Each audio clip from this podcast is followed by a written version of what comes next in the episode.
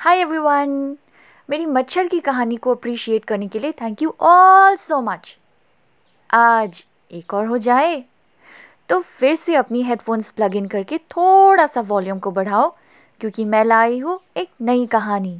कहानी एक पेड़ की, जिसका नाम था माँ।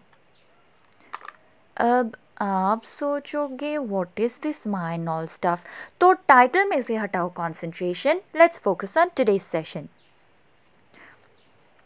तो थर्ड स्टैंडर्ड की इंग्लिश गुलबोहर बुक में ये छोटी सी स्टोरी ने मेरे दिल में तो बहुत बड़ी जगह बना ली थी।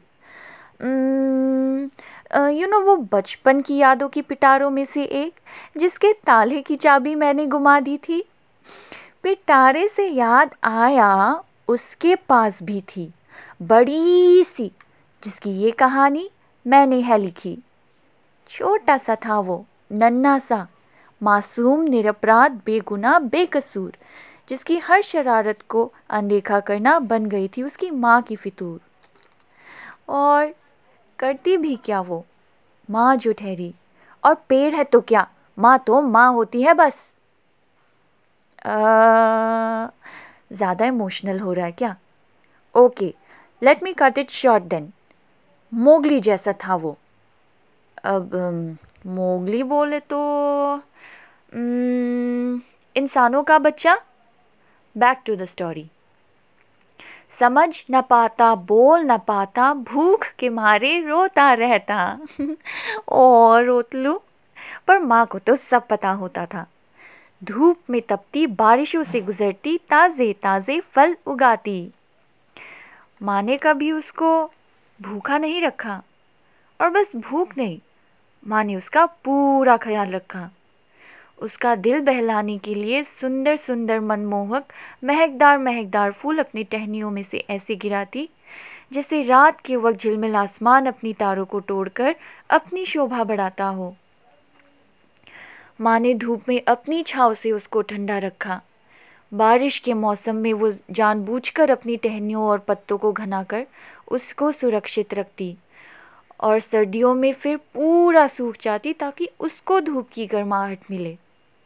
किसी ने सच कहा है लव एज नो बाउंड्रीज तभी तो तभी तो बड़े होने पर सुंदर घर में रहने की ख्वाहिश जब उसको हुई तो माँ ने अपनी सारी टहनियाँ काटकर खुशी खुशी उसके हाथों में समा दी ना समझ पाया वो क्या उसने है खोई, वो मीठी फल, चटपटी यादें बची तो बस तन्हाई। और माँ, वो तो बस अब एक छोटी सी लकड़ी का टुकड़ा होकर रह गई थी। बुढ़ापे में वापस अपनी जड़ों को मज़बूत रख हरा भरा होना, अब उसके बस में कहा? घर तो हुआ शानदार, माँ का जो मिला था प्यार। अब धीरे धीरे और की खोज में अंधे हो पड़े थे साहब। मेरे पास बंगला हो, गाड़ी हो, दौलत हो, शौहरत हो, ऐश हो, आराम हो की लत ने कर दिया था बुरा हाल।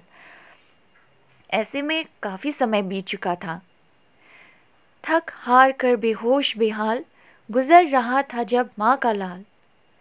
तब उसको रियलाइज़ हुआ कि, अरे, ये लकड़ी का टुकड़ा तो पहचाना सा लगता है। याद फिर आई तब उसको बीती बात पुरानी। माँ तो थी गज़ब की यार पर अब है बस कहानी। एग्जैक्टली exactly, मर चुकी थी वो साँसें बंद। धक धक धक धक माँ और उसके नालायक बच्चे की नहीं मेरी और कसम से बहुत ज़ोर से धक धक क्योंकि क्योंकि माँ ने अपनी आखिरी साँसें बचा कर रखी थी। बस ये कहने मेरा बच्चा अब वापस आया, थक गया होगा। मेरी बची हुई लकड़ी के टुकड़े पर बैठ जा मेरे लाल। आराम कर ज़रा। माँ थैंक यू